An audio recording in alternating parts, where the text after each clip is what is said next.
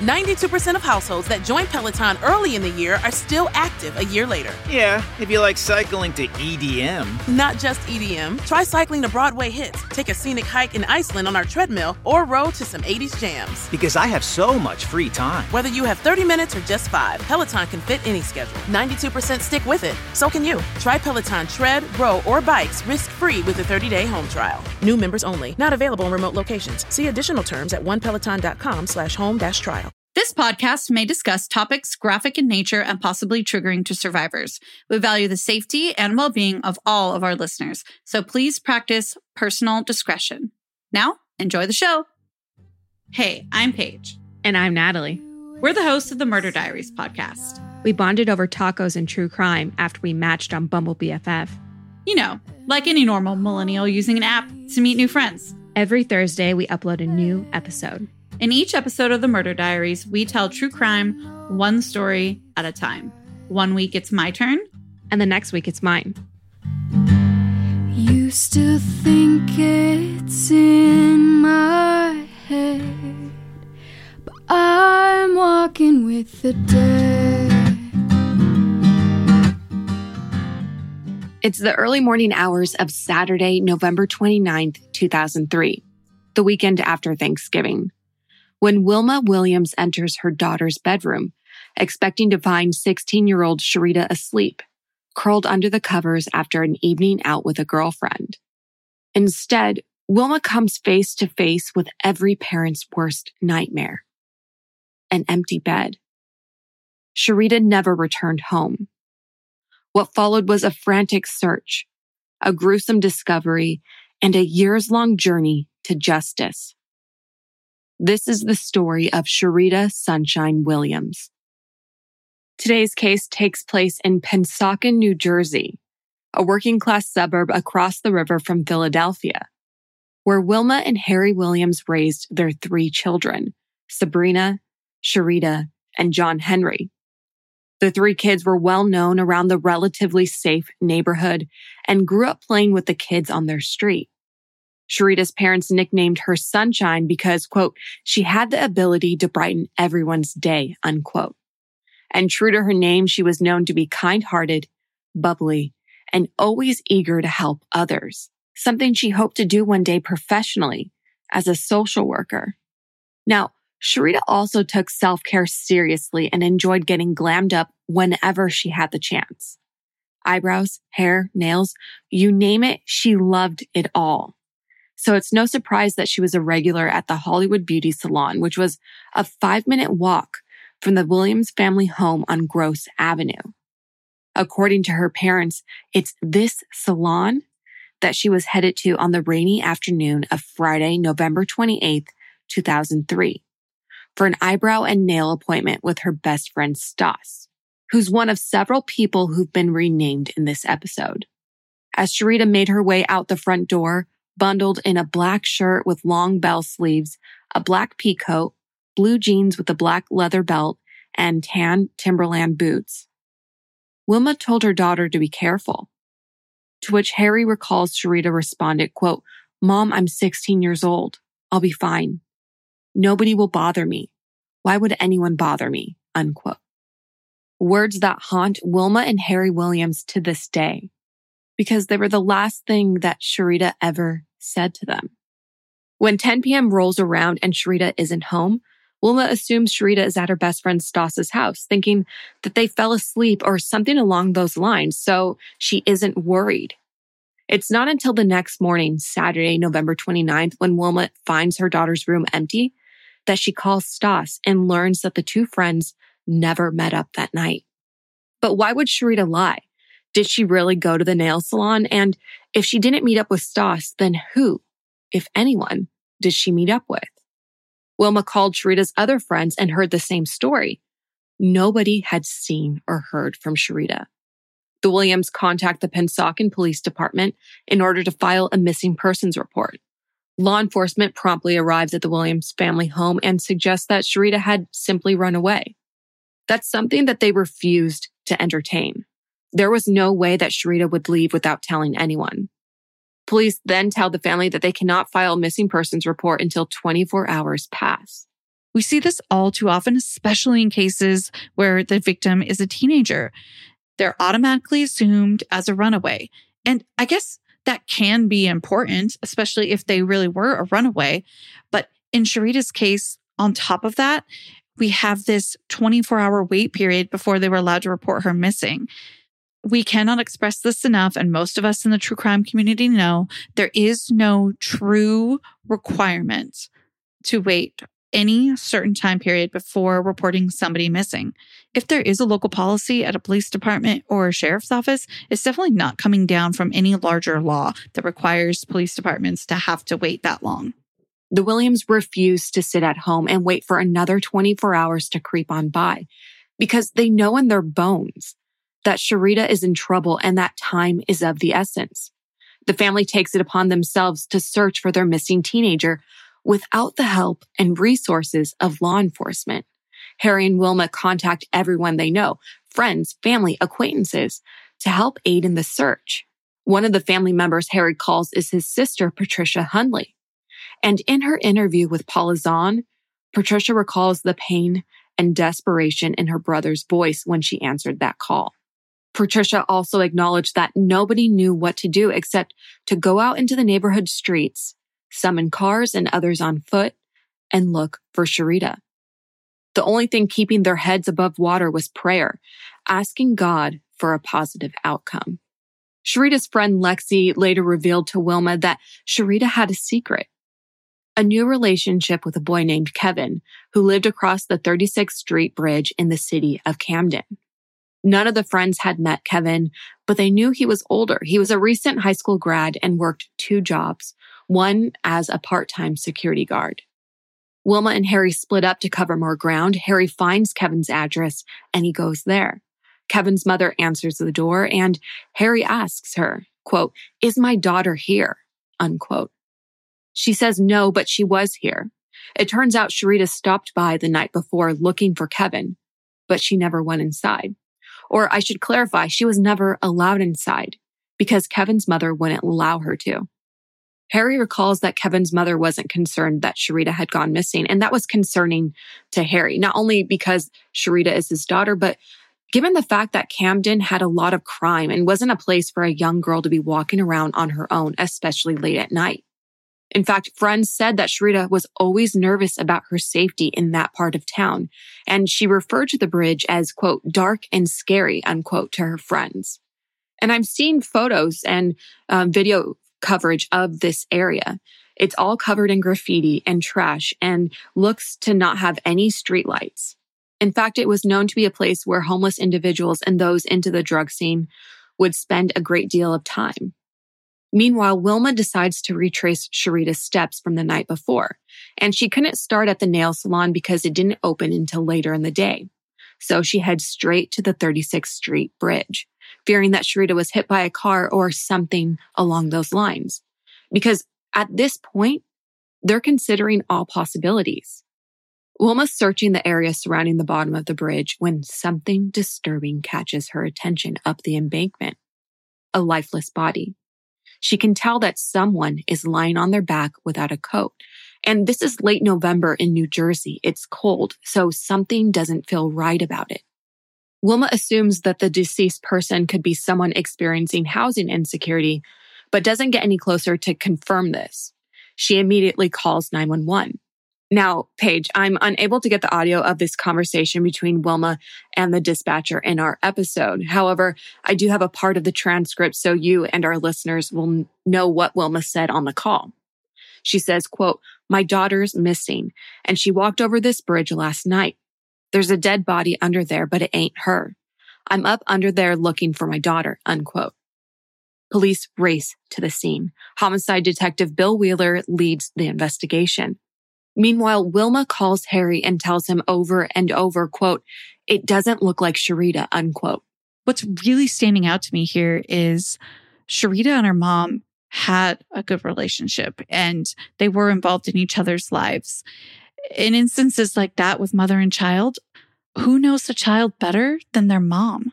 You may be onto something. To me, that phone conversation feels almost as if she's in denial or having difficulty coming to terms to believe that the body she found could be her 16 year old daughters. But we really don't know what was going on, where she was in relation to the body she found. And we can't even begin to know what she was going through at that moment. Harry and his sister Patricia meet Wilma at the scene, but they arrive after the police have closed off the area with crime scene tape. Investigators believe that Wilma is in fact wrong because right away they notice that the body is that of a young teenage girl. The description of Sherita and her clothing match the body. She was on her back with a bandana around her neck. Detectives examine the body and come across another clue. Her hands were tied behind her back using the black cloth belt of her pea coat. Her jeans were unbuttoned, her shirt opened. Everything was disheveled and her clothes were covered in dirt. Investigators prepare to transport the body to the medical examiner's office and Harry Williams, who's still at the foot of the bridge, begs for answers. He's a father looking for his daughter after all. He wants to know, is the victim his daughter, Sherita? Officers do their best to keep Harry away from the scene, not wanting him to see. They then ask Patricia to escort Wilma and Harry away from the scene under the bridge. Without officially confirming the body was Sherita, the officer suggests that the body belonged to her. He said he was 99% sure. Hours pass and detectives finally arrive at the Williams family home. They had found a black leather purse containing Sherita's ID near the body by the bridge. Investigators now show Harry and Wilma a picture of the victim taken at the morgue. And they're devastated, inconsolable, Wilma later reflects on the moment saying, quote, it puts you on your knees. It did me. You just get weak, cry, you scream, you holler, you get mad. I did all of that, unquote. Her sister-in-law Patricia further elaborates saying, quote, it was the kind of scream that brings you to your knees. It was just a very, very emotional scene. Everyone fell apart, unquote. Harry too was gutted in that moment, but he also felt responsible you see, he works as a corrections officer and through teary, bloodshot eyes, Harry chokes up as he explains to Paula Zahn in their interview, quote, I wore a uniform. I wore a badge. I had an obligation to protect and to serve, but I couldn't protect my own, unquote. It was the worst day of their lives, learning that their daughter, who's described by loved ones as kind hearted and bubbly, would never have the opportunity to achieve her dreams of going to college and earning a degree in social work. In fact, Sherita and her parents were beginning to visit schools and look at possible programs for her to attend after high school. So much life that she would not get to live. Because there were no obvious signs of how Sherita had been murdered, the family and investigators were forced to wait for days until the medical examiner's report was released. And when it was released, it detailed how Sherita had been brutally suffocated to death by two plastic bags from a nearby sporting goods store, Modell's. They had been stuffed down her throat where they remained lodged in her death. Detective Sergeant Steve Warwick is quoted as saying, quote, you could barely see them in her throat. And when they took them out to see the size of the bags, it was very eye opening, unquote. And despite having all of her clothes on when she was found, the medical examiner discovered bruising, deep red marks and abrasions on her hips, indicating her pants and her underwear had been torn off her. This suggested a high probability of her being sexually assaulted prior to her murder. Unfortunately, there was no biological evidence that was uncovered during the autopsy. But her jeans and shirt were still sent to the lab for processing in the hopes of getting some biological evidence uncovered. Meanwhile, detectives went back to the crime scene looking for additional evidence. And there they found Sherita's torn underwear and a Modell's receipt dated for the same day that Sherita disappeared. Investigators connect the receipt to the bags found during Sherita's autopsy. And it also gave further information about the location of the Modell's sporting goods store and the time of purchase, 4.38 p.m., investigators went to the store looking for video surveillance. And unfortunately, the video cameras weren't much help because they hadn't worked in weeks. Investigators then asked cashiers working that day to think about whether or not they remembered selling someone a black t-shirt, which is what the receipt said was bought. But it was Black Friday and there were so many shoppers at the store that they just couldn't remember a single person in particular. Furthermore, the purchase was made with cash. So all investigators knew is that the person in question bought a black t-shirt. They were now at a dead end. Investigators began retracing Sherita's last known movements. Officers talked to the salon management, but found no evidence that anyone there had anything to do with Sherita's murder. Video surveillance shows Sherita walking from the nail salon in the direction of Camden City. Investigators know she crossed the 36th Street Bridge to head to Kevin's house because they confirmed with Kevin's mother that she had arrived. But this calls into question whether or not Kevin was involved with the murder. He lived within a two block radius of the bridge and was romantically involved with Sherita. Thus, he became a suspect. During investigators' interview with Kevin's mother, they learn a little bit more about that interaction that evening. Kevin's mother tells them that Sherita had arrived at her door around 6 p.m. that night. But Kevin wasn't available, and she never let Sherita inside. She said that Kevin needed his sleep because he had been working two jobs and needed to sleep before his night shift that started at 11 p.m.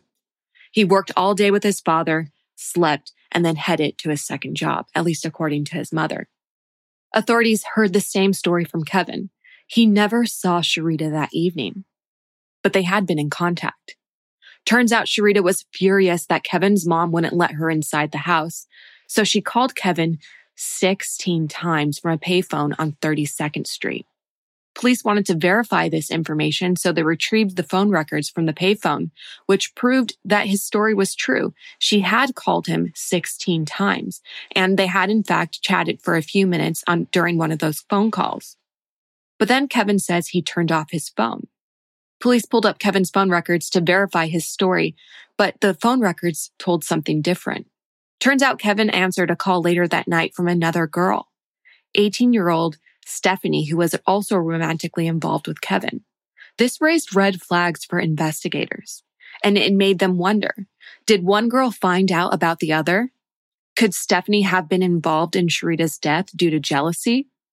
Detectives bring Stephanie into the station and they question her but she's stoic and claims not to know who Sherita was. Investigators then ask her to take a voice stress test, which she does, and results indicate deception. They were convinced that she knew more than she was letting on. And they begin to wonder, was Stephanie covering for her boyfriend Kevin, herself, or someone else? And that's what investigators had to figure out. It is important to note that there is no physical evidence connecting Kevin and Stephanie to the crime scene. However, investigators feel it is their responsibility to do their due diligence and follow up on every single lead. That's when there's a huge break in the case. Results finally return from testing done on Sherita's clothing and they reveal biological evidence, specifically semen found on one leg of her jeans. This was the first physical evidence that confirmed their theory that Sherita had been sexually assaulted. Investigators return to Kevin's home and collect a swab of his DNA for comparison. And it's negative. He had no responsibility in her death. He's eventually cleared and authorities also clear Stephanie. They then put the DNA into CODIS, but there is no match. There's no new leads in the coming months and the case begins to turn cold. But Harry Williams refuses to let detectives forget about Sherita. Almost every Monday morning, Harry calls the investigators saying, quote, this is the father of Sherita Williams, and we're looking for answers, unquote. He later explains that he, quote, pushed them to the brink because he wasn't going to go away, unquote. Extended family also did their part by posting thousands of flyers around the city, hoping for any leads that would help solve Sherita's case. And every year on the anniversary of Sherita's death, the Williams family marched across the 36th Street Bridge demanding justice, in addition to community gatherings and vigils to keep the community aware of Sherita's case. And for four years, there was no new information until February 1st, 2007, when police finally got the break that they'd been waiting for. A match in CODIS to the DNA on Sherita's jeans. The DNA matched to 21 year old Warren Dixon, who had been convicted of a drug charge in Philadelphia. His name had never come up in the investigation and it had only matched recently because it was a new charge. Sherita's family had no idea who Warren Dixon was. He was completely random to them. Investigators later learned that he lived in the area at the time of Sherita's murder. In fact, he lived with his father on 33rd Street, two blocks from Kevin's home. It also turns out that he attended the same high school as Sherita, and he even sat between Sherita and her best friend in English class for part of a semester, two to three months maximum. Police believe that because Sherita was familiar with Warren, it could have been easy for him to have lured her into an area where he could have attacked her. Investigators went to Pennsauken High School to collect Warren's school records. And right after Thanksgiving weekend in 2008, the weekend of Sherita's death, Warren dropped out of school and never returned. They brought him into the station after a probation meeting, and it's there he admitted to knowing her from school, saying that they were friends. And I can't get the interrogation audio for this episode, but I have the transcript and I'm about to read it to you. Warren says, quote, we went to school together. So it's not wrong to say I knew the girl, unquote. The officer responds, quote, and you don't remember if you were with her on the night that it happened or not. You may have been or you may not have been. To which Warren responds, quote, that's what I'm saying. It could have been a school night. You know what I'm saying? It could have been a week. How the f- am I supposed to know? You know I didn't kill the b- You know what I'm saying, unquote. Investigators believe that Warren's account of his relationship with Sherita was invented to help explain the evidence found at the crime scene. Warren also mentioned that he may have given Sherita one of his black do-rags or bandanas. And it turns out that investigators had found a black bandana wrapped around Sherita's neck. Sherita's friends later told investigators that there was no way Sherita would have gone or done anything with Warren. One of her friends is quoted as saying, quote, he thought he was tough. He got into a couple fistfights in school. No one cared for him. None of us knew him, unquote. A Philadelphia Inquirer reporter who covered Sherita's case describes Warren as a loner who had shown unreciprocated interest in Sherita. And at several points in the interrogation, Warren asked if he was responsible, but it was an accident, would he still have to go to jail? He never confessed to murdering Sherita during that interrogation, but that didn't matter to investigators. They had enough evidence to charge him with sexual assault and murder. And that's what they did on February 2nd, 2009. Investigators informed the Williams family of the arrest and tears, quote, of jubilation, according to Harry, overcame him. During the trial, Sherita's mother and aunt wore buttons with her picture to court. And Warren was defiant throughout the entire proceedings. He wouldn't stand up and court officers actually had to lift him out of his chair and onto his feet. He also refused to acknowledge the judge and never answered any questions except when asked whether he had an attorney. He pled guilty to attempted sexual assault and manslaughter. He was sentenced to 20 years in prison and had to be dragged from the courtroom. His behavior was so bad that his own attorney had to apologize, but he never said anything as he left the court. He's set to serve at least 17 years before parole eligibility. He did, however, waive his right to an appeal and will be up for parole in 2026. Sherita's parents plan to be there and make sure that Warren serves the entirety of his sentence. And they were really unhappy with the seemingly light sentence with her father, Harry saying, quote, it wasn't right. I wanted him to go to jail forever. I didn't want him to come out and breathe free air, unquote. But the Williams family isn't ready for Sherita's tragic death to be the end of her story. They hope by sharing Sherita's story that other young women can learn from the tragedy that ended her life. Her father, Harry, says, quote, I always felt that Sherita was going to do something big in life. And she is. She's making people aware by her death. Don't take it that nothing can happen to you because it can, unquote. That's where we'll leave it for this week.